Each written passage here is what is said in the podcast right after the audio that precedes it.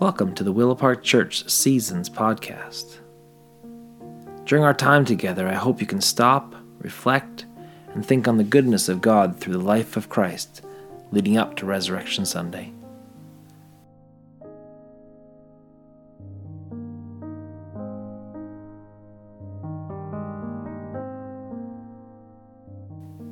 Today is Tuesday, the 29th of March, the 28th day of Lent.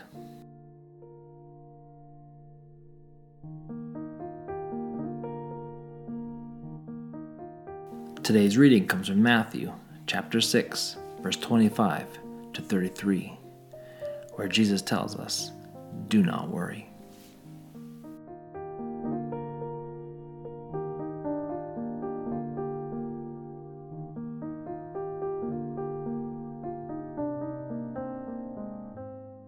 So let me tell you, don't worry about your life, what to eat, what to drink. Don't worry about your body, what to wear. There's more to life than food, and there's more to the body than a suit of clothes. Have a look at the birds in the sky. They don't plant seeds, they don't bring in the harvest, they don't store things up in barns, and your Father in heaven feeds them. Think how different you are from them. Can any of you add 15 inches to your height just by worrying about it? And why worry about what to wear? Take a tip from the lilies in the countryside. They don't work, they don't weave. But let me tell you, not even Solomon, in all his finery, was dressed as well as one of these. So if God gives that sort of clothing even to the grass in the field, which is here today and in the bonfire tomorrow, isn't he far more likely to clothe you too, you of little faith? So don't worry away with your what'll we eat and what'll we drink and what'll we wear. Those are all kinds of things the Gentiles fuss about, and your Heavenly Father knows you need them all. Instead, make your top priority God's kingdom and His way of life, and all these things will be given to you as well.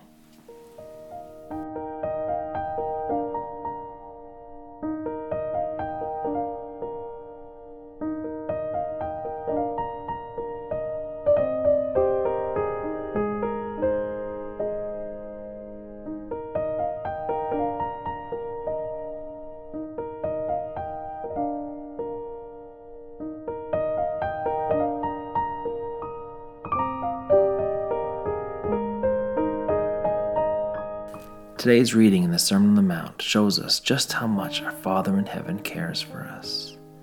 Has it ever struck you what a basically happy person Jesus was? Yes, according to the prophecies, we know that he was a man of sorrow and acquainted with grief. We know the scene in Gethsemane where he was wrestling with the Father. We understand that the world's darkness and sadness descended on him on the cross. We know he wept at the tomb of Lazarus but these are exceptions, the dark patches painted onto the bright background. As we read a passage like this, we can see the brightness of Jesus shining through. He had watched the birds wheeling around, high up in the currents of the air in the Galilean hills, simply enjoying being alive. Jesus had figured out that the birds never really seemed to do the human's work, yet mostly stayed alive and well. He had seen the thousands of different kinds of flowers growing in the fertile soil, and he held his breath at their fragile beauty. Jesus knew that these lilies would be better taken care of than someone in the care of Solomon with all his resources. Jesus had a robust and lively sense of the Father's goodness, the Creator of the world. His whole spirituality is many miles away from those teachers who insist that this present world is filled with shadows, gloom, and vanity, and that the true philosophy consists in escaping this world. His teaching grew out of his experience. When he told his followers not to worry about tomorrow, we must assume that he led by example. Jesus wasn't looking ahead anxiously, even though he would be justified to do so. Jesus seemed to have the skill of living entirely in the present giving attention to the needs and the beauty that lay before him, celebrating the goodness of God here and now. He wanted his followers to do the same. When Jesus tells us not to worry about what to eat or drink or wear, he doesn't mean that those things don't matter. He's not saying to wear the rattiest of clothing and eat and drink as little as possible. Far from it. Jesus liked to party as much as anyone, and he also dressed well, evidenced by the soldiers casting lots for his tunic. The point of this is priorities. Put the world first, and you'll find it gets moth eaten in your hands. But put God first, and you'll get the whole world thrown in. Living totally without worry sounds, to many people, as impossible as living without breathing. Some people are so hooked on worry that if they haven't got something to worry about, they worry that they have forgotten something to worry about in the first place. Here, at the heart of the Sermon on the Mount, is an invitation that surprisingly few people try to take up the invitation not to worry.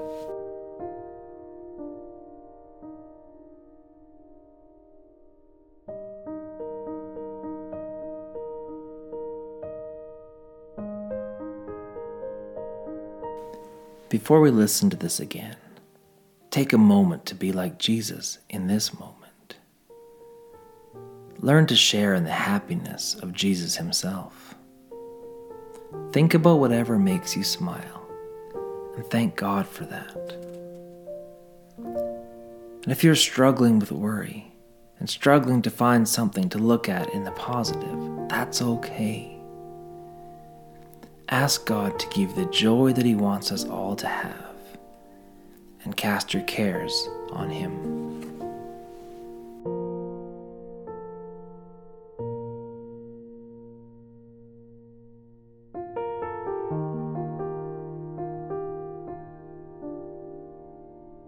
So let me tell you don't worry about your life, what to eat, what to drink. Don't worry about your body, what to wear.